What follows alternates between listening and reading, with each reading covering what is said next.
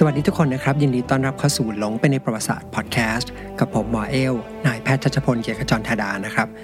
วันนี้นะครับก็จะเป็นตอนที่ 4 หรือว่าตอนสุดท้ายแล้วสำหรับเรื่องที่เราคุยกันอยู่ ก็คือ การล่มสลายของอาณาจักรแอสเท็กผมขอเริ่มเรื่องด้วยวันสำคัญวันหนึ่งที่เป็นที่รู้จักกันดีของสำหรับชาวเม็กซิกันนะครับก็คือวันที่ 1 กรกฎาคม ปี 1520 แต่ถ้าจะพูดให้ถูกต้องกว่าก็คือต้องบอกว่าเป็นคืนของวันที่ 1 กรกฎาคม คืนนั้นนะครับ ปัจจุบันเนี่ยเป็นที่รู้จักกันในชื่อว่า La Noche Triste หรือแปลเป็นภาษาไทยก็คือคืนแห่งความโศกเศร้าคำถามคือเศร้าเรื่องอะไรหรือว่าใครเศร้า วันนี้เนี่ยเราจะคุยเรื่องนี้กันนะครับ มันจะเป็นคืนความเศร้าของเฮอร์นันคอร์เทสเรื่องราวนะครับมันเริ่มต้นจากตอนที่แล้วที่เราคุยค้างกันไว้นะครับ ในตอนที่ 3 ก็คือว่า หลังจากที่เฮอร์นันคอร์เทสนะครับแล้วก็ทหารของ conquistador ชาวสเปนทั้งหลายเนี่ยโดนปิดกั้นอยู่ในพระราชวัง เป็นเวลานานถึง 3 สัปดาห์แล้วนะครับ ก็คือเรียกว่าสเสบียงอาหารดินปืนน้ำดื่มเนี่ยใกล้จะหมด แล้วตอนนี้คอเทสก็รู้แล้วว่าเขาไม่มีทางเลือกอื่น ถ้าอยู่ไปเนี่ยก็คือตายแน่นอน ทางเดียวที่เหลืออยู่ก็คือต้องพยายามหนีออกไปให้ได้ แม้ว่าการหนีออกไปเนี่ยมีความเสี่ยงที่จะโดนฆ่าสูงมากๆ แต่ว่าเมื่อไม่มีทางอื่นแล้วเรียกว่าจนตรอกเนี่ยก็คือต้องหนีคำถามแรกก็คือว่าถ้าหนีเสร็จแล้วเนี่ยเขาจะหนีไปที่ไหน ตัวเลือกที่น่าจะชัดเจนที่สุดในเวลานั้นก็คือหนีไปตั้งหลักที่เมืองทรักสคาลาเพราะถ้าจำกันได้นะครับเมืองทรักสคาลาเนี่ยคือเป็นเมืองที่เป็นศัตรูคู่แค้นของแอสเท็กอยู่แล้ว ก็เชื่อว่าถ้าไปถึงได้เนี่ยก็คงจะไม่มีนักรบชาวแอสเท็กเนี่ยกล้าตามเข้าไปในเมืองแน่ๆ ทีนี้พอได้เป้าหมายเสร็จแล้วเนี่ยคำถามข้อที่ 2 ก็คือว่า ถ้าหนีเนี่ยจะหนีออกไปทางทิศไหนดี คืออย่างนี้ครับ อย่างที่คุยกันไปก่อนหน้าคือเมืองเทนอกทิลานะครับที่ตอนนี้ถูกขังอยู่เนี่ยมันเป็นเมืองที่อยู่กลางทะเลสาบแล้วการจะข้ามจากตัวเกาะนะครับ ตัวเมืองเทนอกทิลานไปที่ทะเลสาบ จะต้องเดินผ่านสะพาน ซึ่งจะมีสะพานเนี่ยไปในที่ต่างๆกัน ทีนี้ตัวเมืองทรักสคาล่าเนี่ยอยู่ทางทิศตะวันออกของเมืองเทนอกทิลาน ดังนั้นถ้าคิดแบบง่ายที่สุดก็คือ ควรจะมุ่งหน้าไปทางทิศตะวันออกและข้ามไปทางนั้น แต่เพอเอิญว่าทางทิศตะวันออกเนี่ย มันไม่มีสะพานที่จะพาเขาขึ้นไปขึ้นฝั่งทางทางนั้นได้ ก็คือทางเดียวที่จะไปได้คือต้องนั่งเรือข้ามทะเลสาบที่กว้างใหญ่ไป แต่พวกเขาไม่มีเรือนะครับ คือมีอยู่บ้างแต่ว่าเรือเนี่ยมันไม่พอที่จะขนคนทั้งหมดหนีไปทางนั้นได้ ดังนั้นเส้นทางที่จะมุ่งไปทางทิศตะวันออกโดยตรงเนี่ยต้องตัดทิ้งไป คราวนี้ก็เหลืออีกสามทางก็คือทางทิศเหนือ ทางทิศตะวันตก แล้วก็ทางทิศใต้ ทางทิศเหนือเนี่ยข้อดีคือถ้าสมมติว่าไปขึ้นฝั่งทางทิศเหนือได้สำเร็จ ก็จะสามารถเดินทางไปเมืองทรักสคาล่าต่อได้ไม่ยาก เพราะว่าทางทิศเหนือของเมือง มีชาวแอสเท็กเนี่ยอาศัยอยู่ไม่มากนักทำให้สามารถที่จะสมมติฟันฝ่า ถ้ามีใครมาขวางก็สามารถฟันฝ่าได้ไม่ยาก แต่ข้อยากก็คือว่ากว่าจะไปถึงสะพานที่ข้ามทะเลสาบได้เนี่ย พวกเขาต้องเดินตัดผ่านกลางเมืองเทนอทิลานไป ซึ่งแน่นอนว่าภายในเมืองเนี่ยมีนักรบแล้วก็มีชาวเมืองมากมายที่พร้อมจะฆ่าพวกเขาอยู่แล้ว ทางที่สองคือไปทางทิศใต้ แต่ข้อเสียของทางนี้มันค่อนข้างชัดเจนมาก เพราะว่าทางทิศใต้เนี่ยเต็มไปด้วยเมืองที่เป็นพันธมิตรของแอสเท็กดูแล้วโอกาสที่จะผ่านเมืองต่างๆ เหล่านี้ แล้วไปถึงเมืองทรักสคาล่าได้เนี่ยแทบจะไม่มีเลย ส่วนทางที่3เนี่ยซึ่งน่าจะเป็นทางที่เป็นไปได้มากที่สุดก็คือไปทางทิศตะวันตก ซึ่งก็คือไปขึ้นฝั่ง ในทิศตรงข้ามกับเมืองทรักสคาล่าเลย จากนั้นก็ค่อยๆ หาวิธีที่จะเดินอ้อมทะเลสาบ เพื่อจะไปถึงเมืองทรักสคาล่าที่อยู่ทางทิศตะวันออก ข้อดีของเส้นทางนี้ก็คือว่าสะพานเนี่ยสั้นที่สุด สามารถที่จะข้ามสะพานเนี่ยได้ง่ายที่สุด แล้วเวลาเดินอ้อมเนี่ยก็จริงอยู่จะต้องมีเจอเมืองที่เป็นศัตรูของชาวสเปนคือเป็นพันธมิตรของแอสเท็กอยู่บ้าง แต่ก็ไม่มากเท่าทิศทางใต้ ดังนั้นทางเลือกที่น่าจะเลวร้ายที่สุดก็คือออกไปทางประตูทางทิศตะวันตก แต่ก็มีปัญหาข้อถัดไปก็คือว่าสะพานข้ามทะเลสาบของชาวแอสเท็กจะเป็นสะพานแบบที่สามารถยกออกได้ ซึ่งสะพานแบบนี้ก็คือออกแบบไว้สำหรับป้องกันเมือง เช่น สมมติมีข้าศึกบุกเข้ามา ชาวแอสเท็กก็จะยกสะพานออกทำให้ข้าศึกเนี่ยไม่สามารถที่จะบุกเข้ามาในเมืองได้ แล้วในเวลานี้เนี่ยสะพานเหล่านี้ก็ถูกยกออกไปหมดแล้ว เพราะว่าชาวแอสเท็กเนี่ยป้องกันไม่ให้ชาวสเปนเนี่ยหนีออกไปได้วิธีแก้ปัญหาที่คอร์เทสทำก็คือว่าเขาเนี่ยไปเอา ประตูนะครับประตูไม้ของพระราชวังที่มีความสูงมากๆเนี่ยตัดออกมาแล้วก็แบกไปด้วย ระหว่างทางถ้าเจอตรงไหนที่สะพานเนี่ยถูกยกออกไปก็จะใช้ประตูเนี่ยเป็นสะพานเพื่อที่จะข้ามไปคำถามสุดท้ายนะที่สำคัญมากก็คือว่า แล้วทองคำที่มีมากมายเนี่ยที่พวกเขาได้รับมาจากชาวแอสเท็กเนี่ยเขาจะขนไปได้ยังไง เพราะว่า ทองคำมันมีน้ำหนักมากถูกไหมครับ น้ำหนักมันมากเกินกว่าที่คนแต่ละคนเนี่ยจะขนไปได้ สุดท้ายคอเทสก็เลยตัดสินใจประกาศว่าใครอยากจะขนทองคำไปเท่าไหร่ก็ตามสะดวก เพราะว่าแน่นอนว่าคือทองคำมันหนัก ยิ่งขนไปเยอะก็ยิ่งมีความเสี่ยงมาก แล้วก็ถ้าสมมติรอดชีวิตไปได้ ทองคำที่ขนไปก็ถือว่าเป็นของคนนั้นเลย ทีนี้เมื่อแผนทุกอย่างพร้อมนะครับคอเทสก็มองว่าจะต้องหาโอกาสหนีไปตอนที่ชาวแอสเท็กเนี่ยไม่ตั้งตัว ก็เลยใช้อุบายไปติดต่อขอเจรจาพักรบกับชาวแอสเท็กประมาณหนึ่งสัปดาห์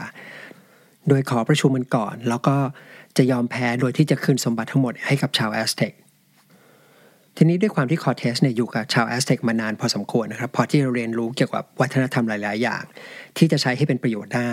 เขารู้ดีว่าการขอเจรจายุติการต่อสู้แบบนี้เนี่ยจะทำให้ชาวแอสเท็กเนี่ยวางใจ แล้วก็คลายความเข้มงวดในการที่จะคุมขัง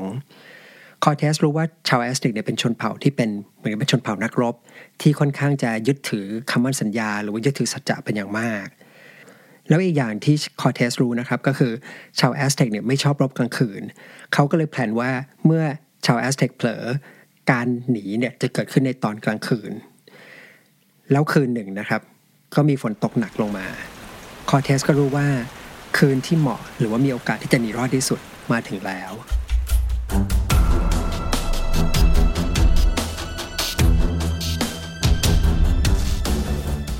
ในช่วงแรกของการหนีนะครับเป็นไปตามแผนค่อนข้างดี ค่อนข้างเป็นไปอย่างราบรื่น พวกชาวสเปนเนี่ยสามารถที่จะเดินทางออกมาเงียบๆได้ระยะประมาณหนึ่งโดยที่ไม่มีใครในรู้ แต่สุดท้ายก็มีคนเห็นแล้วก็ตะโกนให้เหล่านักรบชาวแอสเซกทั้งหลายในรู้ จากนั้นไม่นานเนี่ยก็มีเสียงกลองศึกในดังขึ้น ตึงตึงตึงตึงขึ้นจากทางยอดพีระมิดเพื่อเป็นการแจ้งให้นักรบชาวแอสเท็กทั้งหลายได้รู้ว่าตอนเนี้ยชาวสเปนกำลังพยายามจะหนีอยู่ แล้วภายในช่วงเวลาอึดใจเดียวเนี่ยเรือแคนูนับร้อยๆลำเนี่ยก็ถูกปล่อยลงมาในทะเลสาบ ชาวสเปนก็เลยโดนเรือแคนูเนี่ยดักทั้งหน้าทั้งหลังเนี่ยเต็มไปหมด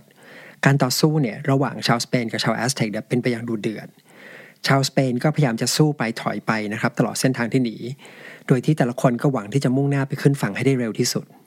แล้วแน่นอนว่าด้วยความที่มันมืดนะครับทหารชาวสเปนหลายคนเนี่ยก็ก้าวพลาดตกน้ำไป และด้วยความที่แต่ละคนก็ขนทองคำมาไม่ใช่น้อยนะครับพอตกปุ๊บก็เลยจมลงสู่ก้นทะเลสาบอย่างรวดเร็ว ตัวคอเทสเองก็เหมือนกันก็ตกน้ำไป แล้วก็เกือบตาย พลาดตกน้ำลงไป แต่ว่าก่อนที่จะจมลงไปเนี่ยก็มีคนฉุดขึ้นมาได้อย่างหวุดหวิดทหารสเปนบางส่วนโดนจับเป็น แล้วก็พอโดนจับได้ก็จะถูกลากตัวไปเรื่อยๆนะครับขึ้นไปบนพีระมิดแล้วก็ถูกกรีดหน้าอกและควักหัวใจเพื่อทำพิธีบูชายัน ทีนี้ลองนึกสภาพนะครับ สมมติเราเป็นหนึ่งในฐานสเปนที่กำลังพยายามจะต่อสู้ดิ้นรนหนีอยู่ ระหว่างที่พยายามจะหนีนะฝนก็ตกไป ฟ้าก็มืดมิด แล้วก็ได้ยินเสียงกรีดร้องของเพื่อนชาวสเปนด้วยกันเนี่ยที่กำลังโดนควักหัวใจอยู่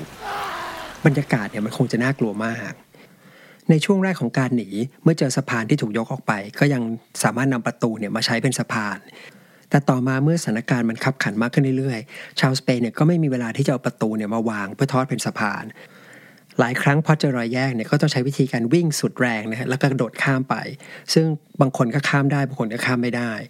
ทหารชาวสเปนจำนวนมากเนี่ยจมลงไปในเบรนรอยแยกนั้น ถึงขนาดที่ว่าผ่านไปสักระยะหนึ่งจำนวนศพของคนที่ตกไปในทะเลสาบ มันพอกสูงขึ้นมาจนกลายเป็นเหมือนสะพาน ที่ทำให้คนที่วิ่งมาทีหลังเนี่ยสามารถเหยียบศพของพวกเดียวกันเนี่ยข้ามรอยแยกไปได้สำหรับคอเทสนะครับสุดท้ายเนี่ยเขาก็สามารถหนีรอดไปขึ้นฝั่งทางทิศตะวันตก แล้วก็หนีไปยังจุดที่ปลอดภัยได้สำเร็จ คอร์เทสเนี่ยไปหยุดพักที่ต้นไม้ต้นหนึ่ง แล้วเขาก็หันหลังกลับมามอง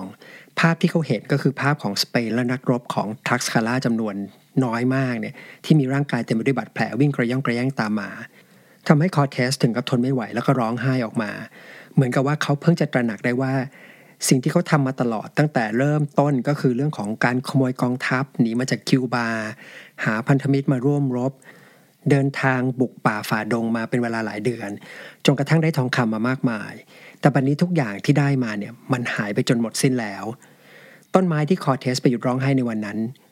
ตอนนี้ตายไปแล้วนะครับ แต่ว่ามีต้นลูกที่ปลูกขึ้นมาจากต้นไม้ต้นนั้น ทุกวันนี้ต้นไม้ต้นนั้นก็ยังตั้งอยู่ที่เดิมนะครับในประเทศเม็กซิโก แล้วก็กลายเป็นสถานที่ท่องเที่ยวแห่งหนึ่ง ซึ่งปัจจุบันก็มีรูปปั้นของเออร์นันคอเทสเนี่ยนั่งร้องไห้อยู่ข้างๆ ทีนี้ มาถึงตรงนี้เนี่ยการหนีของคอร์เทสก็ยังไม่จบสิน้น เพราะว่าเขาเนี่ยต้องเดินทางต่อไปอีกไกลนะครับ กว่าจะไปถึงเมืองทลัคสคาล่าก็คือต้องเดินทางขึ้นเหนือแล้วก็อ้อมทะเลสาบไป ในเวลานี้กองทัพของเขาเหลือทหารอยู่แค่ประมาณหนึ่งในสามของตอนแรกเท่านั้น แต่ละคนก็อยู่ในสภาพที่อิดโรย ทหารชาวทลัคสคาล่าเนี่ยตายไปเกือบหมด ส่วนอาวุธที่แต่เดิมเนี่ยมีมากมายแล้วก็ทำให้ได้เปรียบนะครับ เช่นปืนหน้าไม้ปืนใหญ่ ตอนนี้หายไปหมดสิ้น ทหารแต่ละคนเนี่ยมีแค่ดาบแล้วก็ ม้าไม่กี่ตัวที่รอดมาได้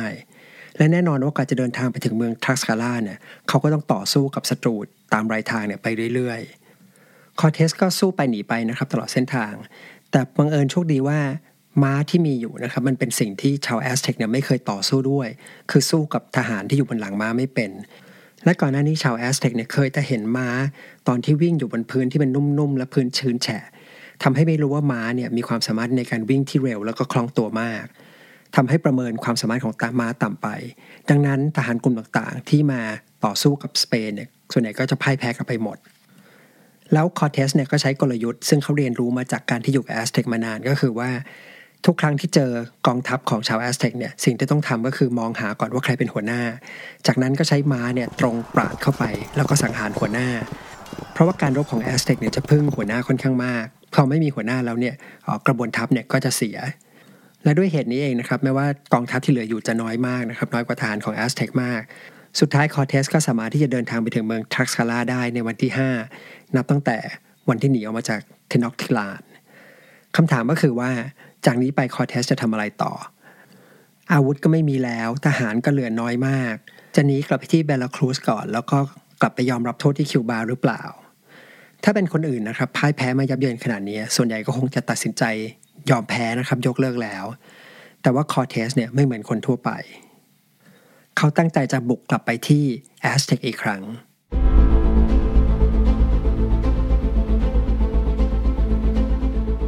คอเทสเริ่มต้นใหม่จากศูนย์อีกครั้งนะครับ เริ่มต้นส่วนเนี่ยเขาก็ต้องหาพันธมิตรก่อน ก็คือเริ่มจากการที่จะไปโน้มน้าวชาวพื้นเมืองต่างๆ ที่เกลียดชาวแอสเท็กแล้วก็ยังกล้าที่จะต่อสู้กับแอสเท็กเนี่ยให้มาร่วมรบกับเขาอีกครั้ง และสุดท้ายเขาก็ได้พันธมิตรมาประมาณ 10 เผ่าด้วยกันที่ยอมส่งนักรบไปรบกับเขา ระหว่างนั้นเนี่ยเขาก็แอบต่อเรือขึ้นมา 13 ลำ โดยเขามองว่าถ้าจะเอาชนะชาวแอสเท็กได้ สิ่งแรกที่ต้องทำก็คือว่ายึดทะเลสาบให้ได้ก่อน เพราะว่าถ้ายึดทะเลสาบได้แล้ว ทหารก็จะสามารถเดินข้ามสะพานเข้าเมืองไปได้อย่างง่ายๆ โดยไม่ต้องกังวลว่าจะโดนโจมตีจากทางน้ำเหมือนที่เคยพลาดมาก่อน เรือที่ให้สร้างนะครับเป็นเรือขนาดใหญ่ ที่ลำหนึ่งเนี่ยสามารถบรรจุคนเนี่ยได้ประมาณ 25 คน แล้วก็ใหญ่พอที่จะแล่นเรือชนแคนูของชาวแอสเท็กให้คว่ำได้ แล้วก็ยังสร้างให้เรือเนี่ยมีความสูงมากกว่าเรือของแอสเท็กเพื่อที่จะให้ทหารสเปนเนี่ยขึ้นไปยืนอยู่บนนั้น แล้วก็สามารถยิงปืนใส่จากชาวแอสเท็กจากที่สูงได้ด้วย นอกจากนี้นะครับที่พิเศษมากก็คือว่าคอเทสเนี่ยตัดสินใจที่จะกลับไปหาเบลาสแกสซึ่งก็คือคนที่เกลียดเขานะครับและกำลังตามล่าเขาอยู่ และที่น่าทึ่งก็คือเขาสามารถที่จะโน้มน้าวเบลาสแกสเนี่ยซึ่งเกลียดคอเทสมากเนี่ยให้ยอมเข้าร่วมเป็นพวกนะครับ ส่งอาวุธแล้วก็ให้ยืมทหารเนี่ยมาช่วยรบกับชาวแอสเท็กแต่มีอีกปัจจัยหนึ่งที่สำคัญมากนะครับ ที่ทำให้ในเวลาต่อมาเนี่ยคอเทสสามารถจะพิชิตแอสเท็กลงได้ ปัจจัยนี้เนี่ยมันกำลังทำงานอยู่โดยที่คอเทสเนี่ยไม่รู้ตัว เพราะในระหว่างที่คอเทสกำลังเตรียมตัวที่จะบุกแอสเท็กอีกครั้ง ชาวแอสเท็กเนี่ยกำลังล้มตายลงอย่างมากมายมหาศาล สิ่งที่กำลังฆ่าชาวแอสเท็กอยู่ตอนนี้ก็คือ โรคฝีดาษ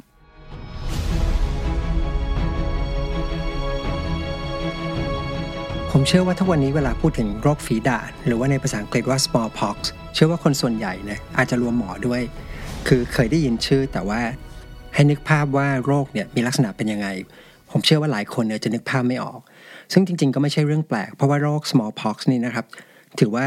เป็นโรคที่ถูกการแพทย์ปัจจุบันเนี่ยกำจัดไปหมดจากโลกเนี่ยหลายหลายสิบปีแล้ว หลักๆ ก็คือเพราะว่าเรามีวัคซีนที่สามารถป้องกันโรคนี้ได้ดีมาก แต่โรคนี้นะครับเคยเป็นโรคที่ถือได้ว่าน่ากลัวมากที่สุดโรคหนึ่งเท่าที่มนุษย์เคยรู้จักมา เพราะถ้าเป็นโรคนี้แล้ว โอกาสที่จะตายเนี่ยสูงมากคือประมาณ 30%หนึ่งใน 3 คนเนี่ยจะตายแล้วโรคเนี้ก็ยังติดต่อง่ายมาก อาการก็รุนแรง จะเริ่มด้วยไข้สูง อาเจียน ปวดหัวปวดท้อง แล้วก็ตามมาด้วยผื่นแผล ผื่นเนี่ยจะมีอาการเจ็บด้วยนะครับ เหมือนหน้าตาจะเหมือนคล้ายๆสิว เป็นตุ่มน้ำแล้วก็ตุ่มหนองกระจายไปทั่วตัว ซึ่งดูน่าเกลียดและก็น่ากลัวมาก ในคนที่รอดชีวิตมาได้นะครับ ก็จะมีแผลเป็นจากตุ่มหนองเหล่านี้ ซึ่งมันจะดูน่าเกลียดน่ากลัว แล้วก็มักจะขึ้นบริเวณที่ใบหน้าลำตัว ดังนั้นจะเห็นรอยแผลเป็นไปตลอดทั้งชีวิต โรคนี้แต่เดิมเนี่ยจะระบาดแค่ในทวีปยุโรปแล้วก็ทวีปเอเชีย ซึ่งมีการระบาดเนี่ยมาเป็นเป็นเวลานานมากแล้วนะครับ เป็นเป็นพันพันปีทำให้คนยุโรปและคนเอเชียจะมีภูมิ ที่สามารถป้องกันเชื้อไวรัสที่ก่อโรคนี้ได้ประมาณหนึ่ง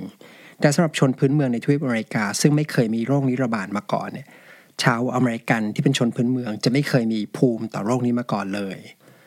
ทีนี้ในหมู่ทหารนะครับที่เดินทางมากับนาวเวสก็คือทหารที่จะมาจับคอเทส มีอยู่คนหนึ่งเนี่ยป่วยเป็นโรคนี้อยู่ แต่ว่าป่วยด้วยอาการที่ไม่มากนัก และในเวลาต่อมาทหารคนนี้เนี่ยก็เปลี่ยนมาตามคอเทส เดินทางเข้าเมืองเทนอชทิตลาน ทีนี้ด้วยความที่ชาวเมืองเทนอชทิตลานเนี่ยไม่เคยมีภูมิต่อโรคนี้มาก่อน เมื่อโรคเนี่ยระบาดไปที่ชาวแอสเท็กคนหนึ่ง โรคเนี่ยก็ระบาดต่อไปอย่างรวดเร็ว ภายในเวลา 3 สัปดาห์ที่ชายคนนี้นะครับทหารคนนี้อยู่ในเมืองเนี่ยเขาก็คงนำโรคนี้ไประบาดตามที่ต่างๆ ให้กับชาวแอสเท็ก หลังจากนั้นตอนที่คอร์เทสหนีออกไปจากเมืองได้ โรคเนี่ยก็เริ่มระบาดรุนแรงขึ้น ระบาดไปทั่วเมืองทำให้มีคนเจ็บป่วยด้วยโรคที่น่าเกลียดและก็น่ากลัวเนี้ยไปทั่ว ประมาณคร่าวๆนะครับว่าในเวลานั้นมีชาวเมืองเทนอชทิตลานเนี่ยเสียชีวิตจากโรคนี้ไปประมาณ 40-50%ของประชากรทั้งเมือง ซึ่งหนึ่งในนั้นก็รวมไปถึงกษัตริย์องค์ใหม่ที่ขึ้นมาแทนม็อกเตซูมาด้วยนะครับพระองค์เนี่ยไม่ชื่อว่าควินลาวักนะครับทำให้ต้องมีการแต่งตั้งกษัตริย์ขึ้นมาใหม่อีกครั้ง ซึ่งมีพระนามว่า เคาเทมอก ที่บอกว่าโรคระบาดไปแล้วทำให้ผู้เสียชีวิตเนี่ยประมาณ 40-50%เนี่ยอันนี้เฉพาะช่วงแรกนะครับ เฉพาะที่เกิดขึ้นในเทนอตเทลาน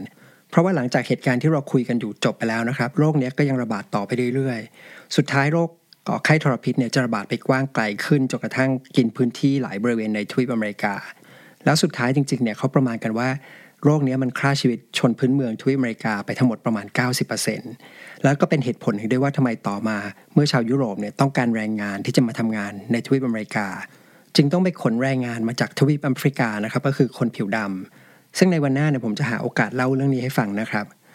โอเค กลับมาที่ชาวแอสเท็กนะครับ ทีนี้อยากให้ลองชวนคิดดูนะครับ ว่าสมมติเราเป็นชาวแอสเท็กในเวลานั้นเนี่ยสภาพจิตใจของเราเนี่ยจะเป็นยังไงกันบ้าง เพราะว่าหลังจากที่เราต่อสู้กับคนที่เราสงสัยว่าอาจจะเป็นเทพเจ้านะครับจู่ๆไม่นานเนี่ยก็มีความตายแบบนี้เกิดขึ้น ซึ่งเป็นโรคที่เราไม่เคยพบเห็นมาก่อน แล้วก็โรคเนี่ยมันน่าเกลียดน่ากลัวนะครับ แล้วก็เจ็บปวดทรมานมาก แล้วจำนวนคนที่ป่วยเนี่ยมีมากจนกระทั่งไม่มีคนผลิตอาหารนะครับไม่มีคนทำงาน แล้วก็ไม่มีคนดูแลคนป่วยด้วยกันเองด้วย ถึงขนาดทำให้หลายคนเนี่ยเริ่มสงสัยว่า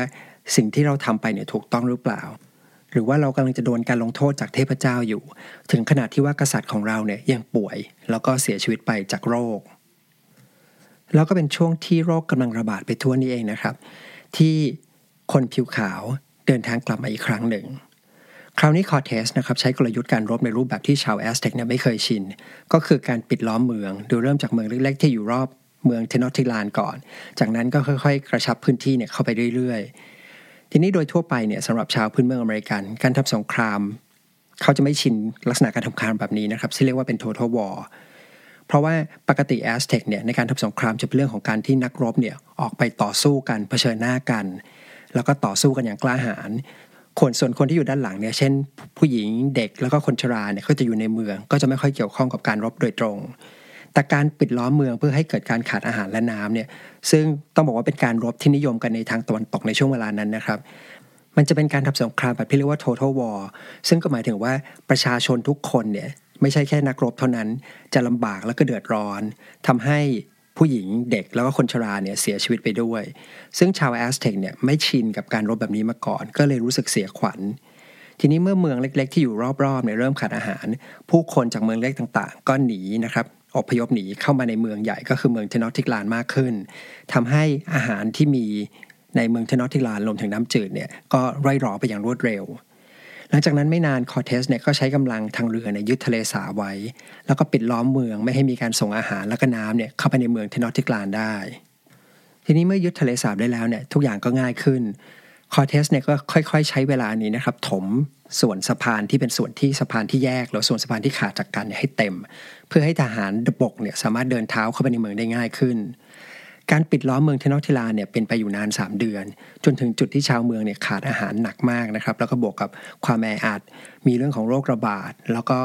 ขาดน้ำนะครับถึงขนาดที่ว่าชาวเมืองเนี่ยต้องหาพวกน้ำกร่อย มาดื่มประทังชีวิต แล้วก็กินหญ้าเป็นอาหาร สุดท้ายเมื่อกองทัพสเปนบุกเข้าไปถึงเมืองได้ ตอนนั้นเนี่ยประชาชนนักรบ